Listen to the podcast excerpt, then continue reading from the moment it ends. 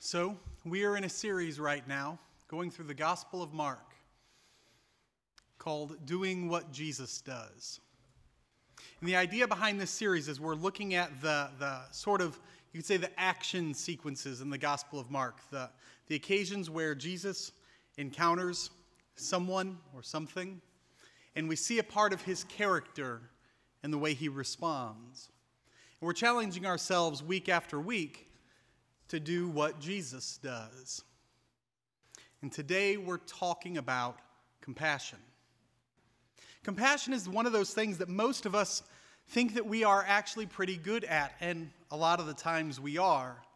But I would, I would wager that for many of us, or at least is the, this way for me, it's not, it doesn't take long of asking myself honestly before I start to find those times where Compassion is not the strength for me that I feel like the Lord calls me to.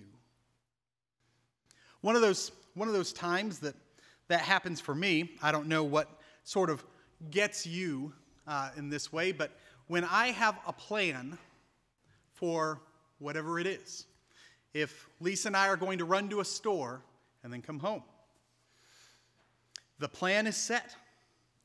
Any deviation from the plan, my first response is not usually compassionate. That can be if Lisa decides we need three more stores and I was conned into saying yes by going to the first one. Or more often, it can be because someone or something comes and takes more time than I was planning on spending at the store.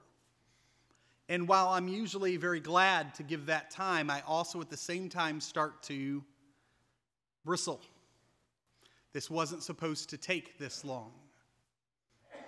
And so, what, what, what wild thing happens is that in the moment when there's an opportunity to show someone the love of the Lord just by listening, oftentimes I find myself instead frustrated because my day isn't going the way I planned for it to go. I, I, shared one example. There are many others. One of the negatives about writing sermons on things like compassion is it forces you to reflect on all the ways you fall short of the standard during the process. But the single sentence sermon summary this morning is this You are not the Lord of your life. So fill your heart with compassion. Let me say that again. You are not the Lord of your life. So fill your heart with compassion.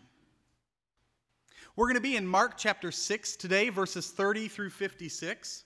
You are welcome to follow along in your Bibles or to follow along on the screen. I'm going to ask you to stand for the reading of Scripture.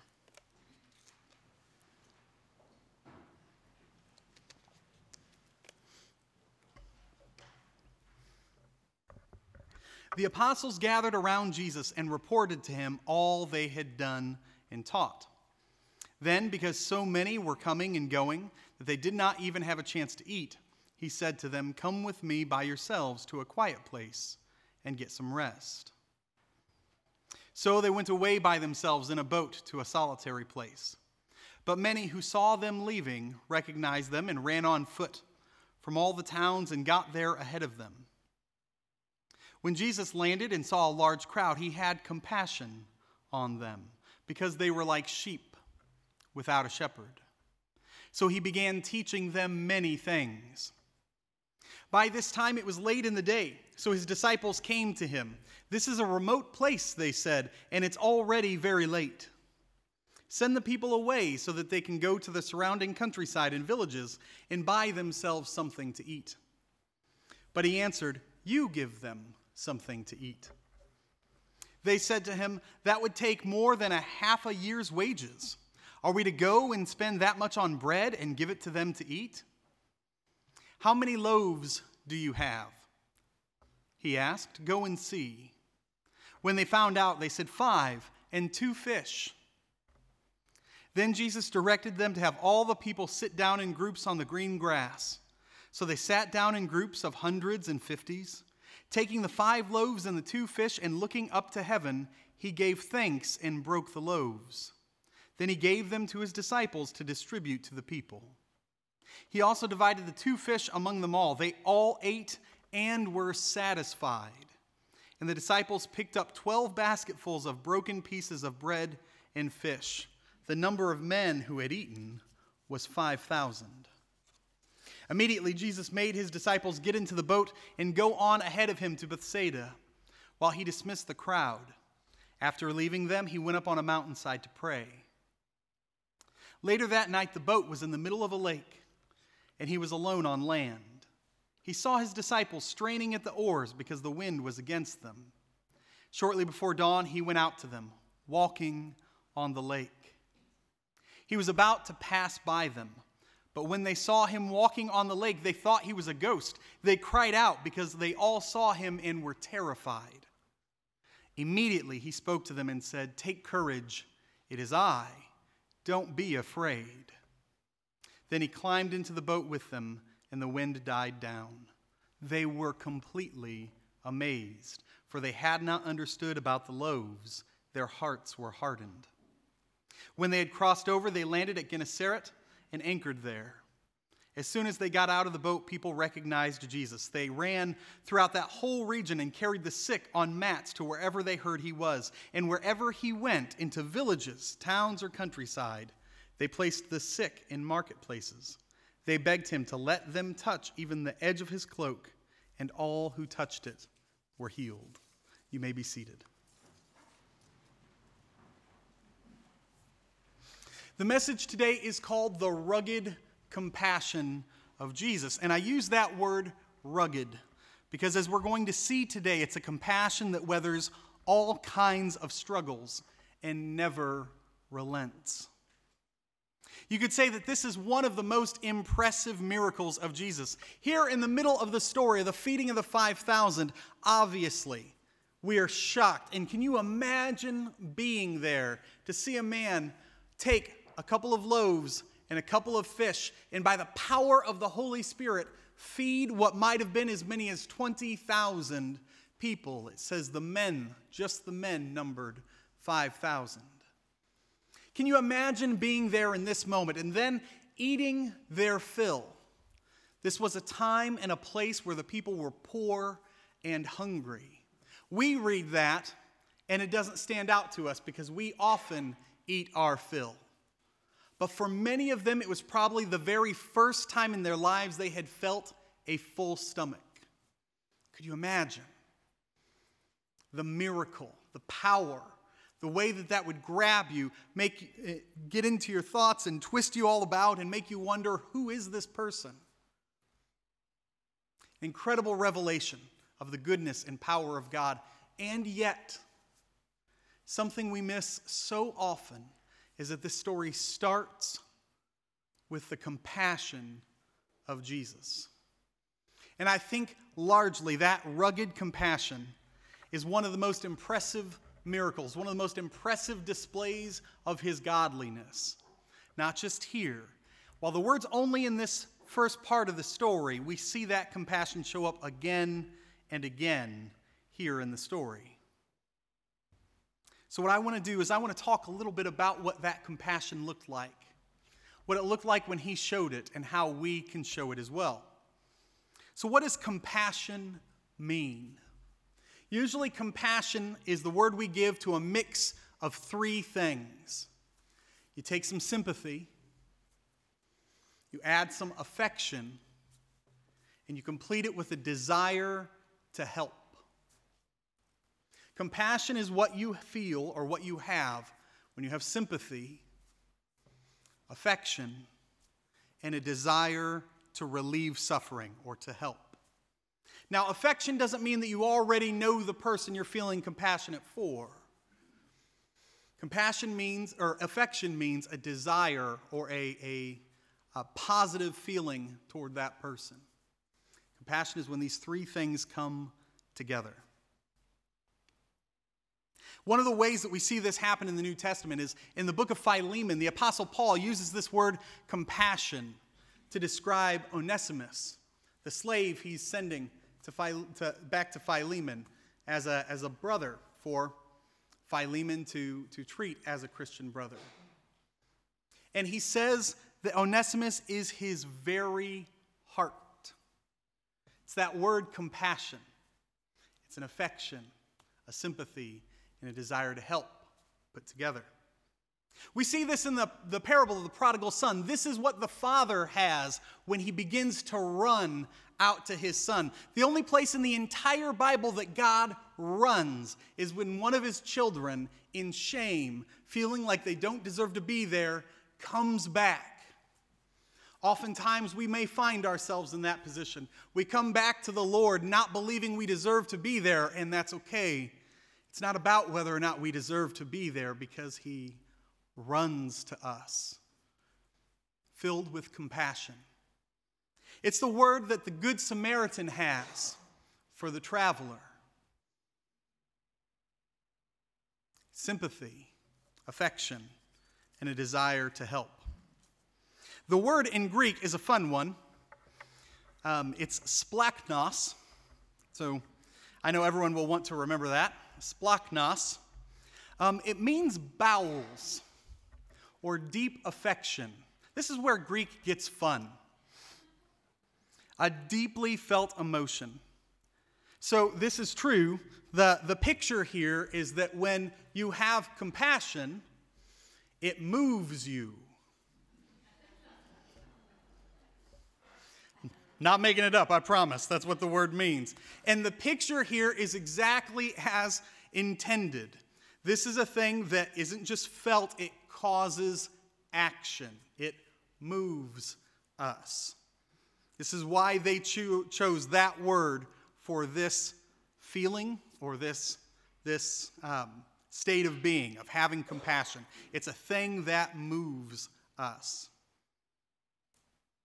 Every time Jesus feels compassion, every single time, something happens. He moves, he acts, he responds. It isn't just something we feel, it's something that spurs us to action. So, the first time we see Jesus' compassion is here in verses 30 through 34. At the beginning of the story, the apostles gathered around Jesus and reported to him all they had done and taught. Then, because so many were coming and going, they did not even have a chance to eat. He said to them, Come with me by yourselves to a quiet place and get some rest. In other words, he's trying to, to teach and, and spend some time with his apostles, right? Some, some focused teaching time, and they just want to get some privacy. Have you ever been there? You just, you just want to get away from the crowd for a little bit. And so, exhausted, they do that. They step away from the crowd.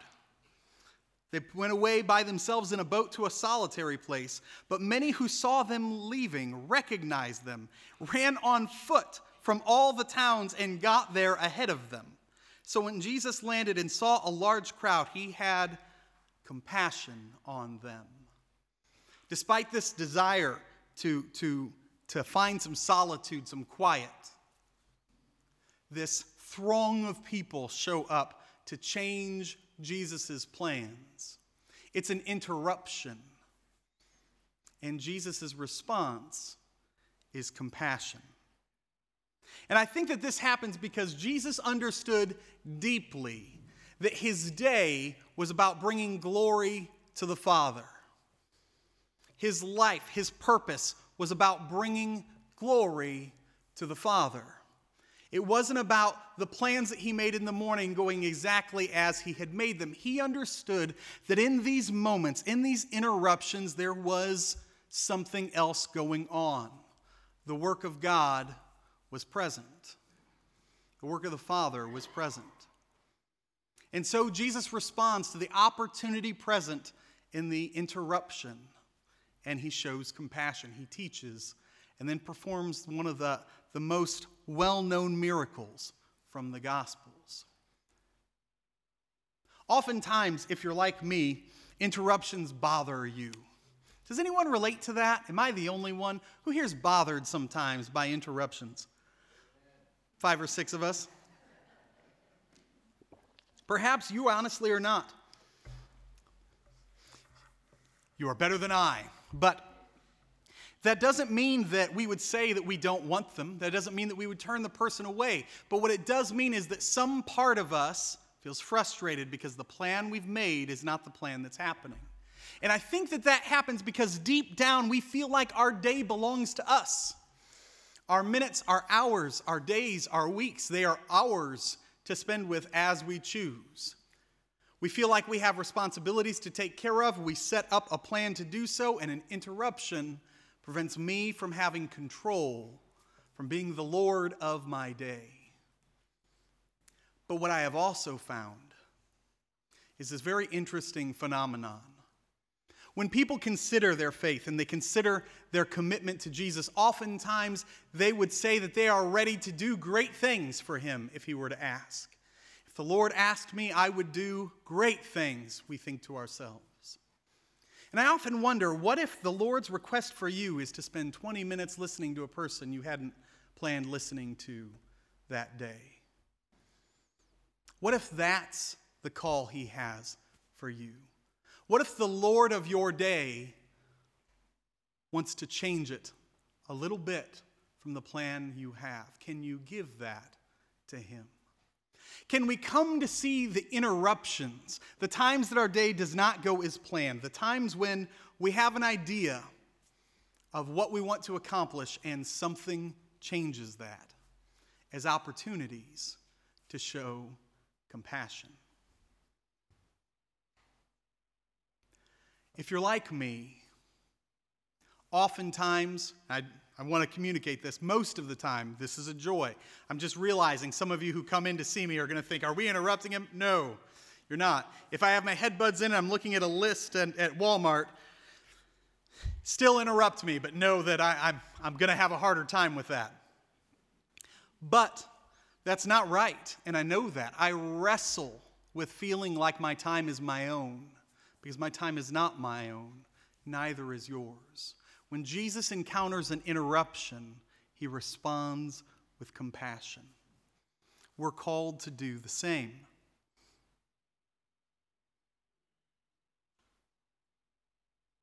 One more thing here before we move on to the next part of the story. We are blessed.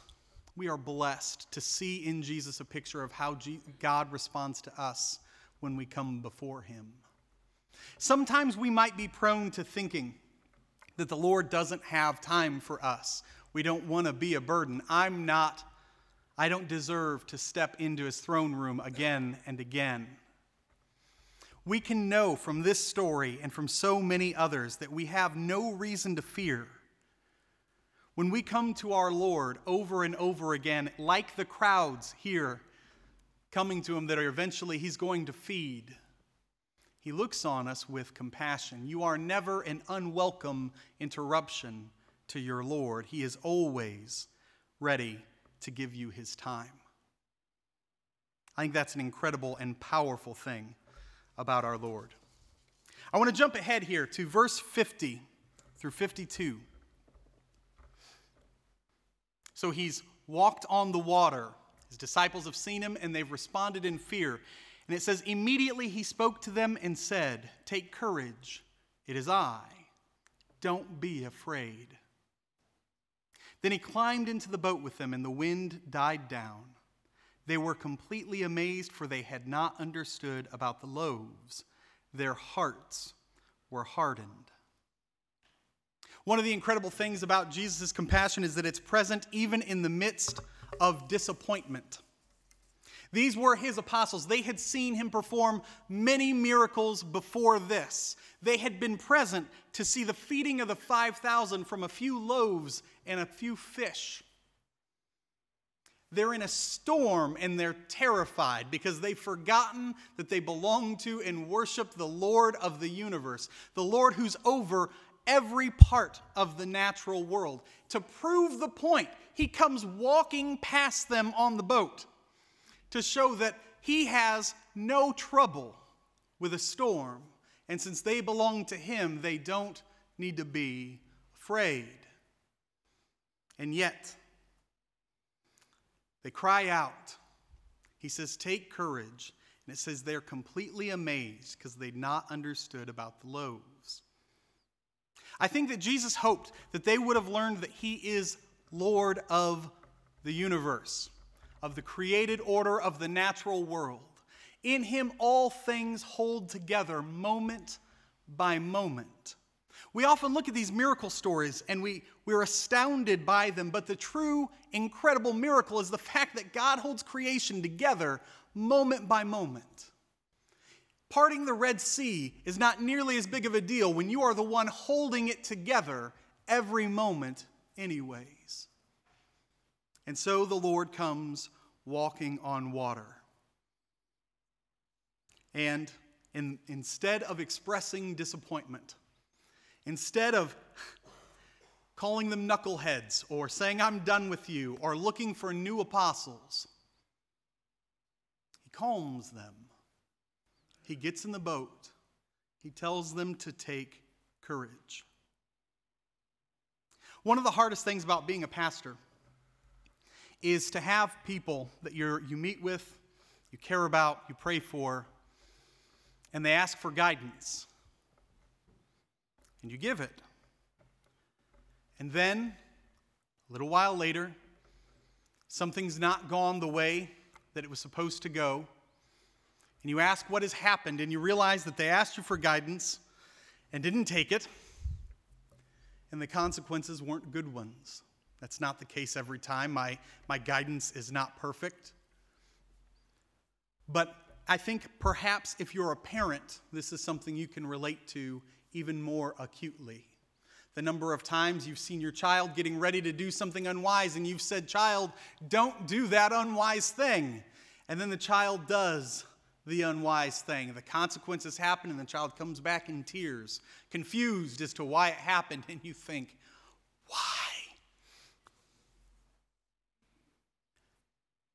What's incredible to me about our Lord is that every single time we violate or break away from the, the truths, the commands that He gives us in Scripture, every single time that we go against the will and desire He has for our life, we are exactly that person, stepping outside of the good guidance of the Lord. We receive consequences that are not positive, and we come back to Him in pain and sadness or confusion, and we say, Why? Thankfully, the Lord every single time responds to us with compassion. God always welcomes us warmly, no matter how many times we stumble. In those moments when we feel disappointment with a person, we need to remember a few things. And the first one is this we're not their Lord. They have a Lord, and it's not us. If we are asked for encouragement or for guidance, to be a part of someone's life, to walk along with them, or in some other way, they disappoint us, they're not ours we might be tempted to, to cut off a relationship or turn away in frustration or leave a person to the side of our lives and not give them the time or affection or sympathy or help the next time. And there are times that that might be warranted. There are times that you can actually hinder a person by offering too much help. I'm not talking about that. I'm talking about that thing in our own heart that says, Don't ask me again. Do you wrestle with that? If so, I think that we need to look at our Lord and the picture and the ministry that He gives us and fill our hearts with compassion. Because no matter how many times we come before Him confused and hurt, having broken away from the guidance He's given us, He responds to us every single time with compassion. If we're going to follow Jesus' example, one of the things that that means is that whenever there is a need that we can meet, that we encounter, whether it's a person that, that we are not naturally inclined to give that help to, or it's a person that we are, whether it's at a time that we are not naturally inclined to give away, or it's a time that it is, when the Lord puts before us a need, the picture and example of Jesus shows us that we should respond with compassion. Do not let your plans for the day or the next few minutes rule over you. Remember that you belong to Him. And what if the work the Lord has for you today is to spend a little extra time that you didn't plan on spending to show His love to someone else? Let compassion move you to action. One of the flaws we can have is we can see and have sympathy and know we could help but say, that's not for me to do. And let's be honest, wisdom is required here. Sometimes it isn't. It would not be good for you to get involved into every situation where there is a need that you see. Especially with the rise of things like social media, if you reached out and got involved into every problem you encountered, that could be a bad thing. But when the need is presented to you, the Lord calls us to respond with compassion. The word describes the church as the hands and feet of Jesus. Think about that for a moment the hands and feet of Jesus. That means that you are the way He wants to be present. When a need comes before you, you are the way Jesus wants to be present. He's present through you. He wants, your, he wants to speak through your words. He wants to work through your hands. Whether it's a request for a little bit of time and a listening ear, whether it's giving up a Saturday to flip pancakes, whatever it is, the Lord wants to work through you. And while it's so easy for us to be caught up and consumed with the way we'd planned our life to go, He calls us to respond with compassion. You might be the only representative of Jesus that God has in that person's path, and He wants to work through you. So here's my challenge for you today. Like I said, I think most of us think of ourselves as being pretty good at compassion. I don't think most of us think of ourselves as not being compassionate people, but a little bit of reflection revealed to me just so many ways that I struggle here. I want to encourage you to do that. I want to encourage you to ask yourself what are the hard parts of my heart? What are the places and times? What are the people that I struggle to feel compassion toward? And go to the Lord and ask, fill me up. Help me to move. Use me as your hands and feet. Ask Him to fill your heart with compassion and to use you to bless that person.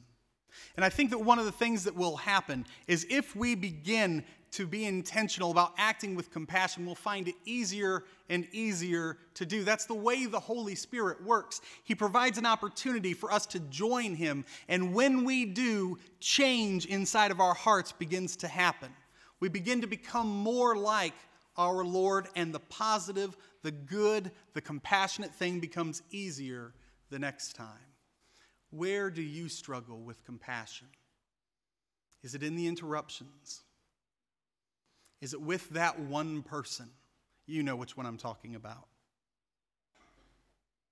Go to the Lord, ask Him to fill you up and use you as His hands and feet and voice, and see what happens.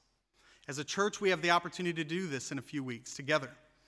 For some of you, the idea of giving up a Saturday to participate in something like a pancake and sausage breakfast is just you have plans for that Saturday.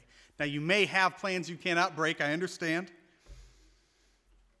But you have an opportunity here to be the hands and feet of Jesus, to compassionately respond to the needs of people around the world by helping to raise support. Can you go to Him and say, Lord, use me? As a church, I encourage us to respond to that need. As individuals, I encourage you to go to Him and ask Him to reveal the growth you need to have. When you read the stories of the miracles of Jesus, be impressed by the miracles, but be impressed more by who Jesus is as he responds with compassion again and again. Pray with me. Father God, we come before you thankful for blessings. We love you and we praise you, and we ask for you to be with us. Lord, we confess to you that we are not you, and yet we want to be the Lord of our own lives so often. We want to be the ones who decide who deserves compassion and who doesn't. We want to be the ones to decide what our days and weeks and lives will look like. And Lord, we confess this to you and we ask you to help us to give it up. To trust you, knowing that the picture you have for our day is better than any we could ever have on our own. Lord, we ask that you would help us to see the prompts you put before us and empower and encourage and call us in those moments to be your hands and feet. Pray this in Jesus' name. Amen.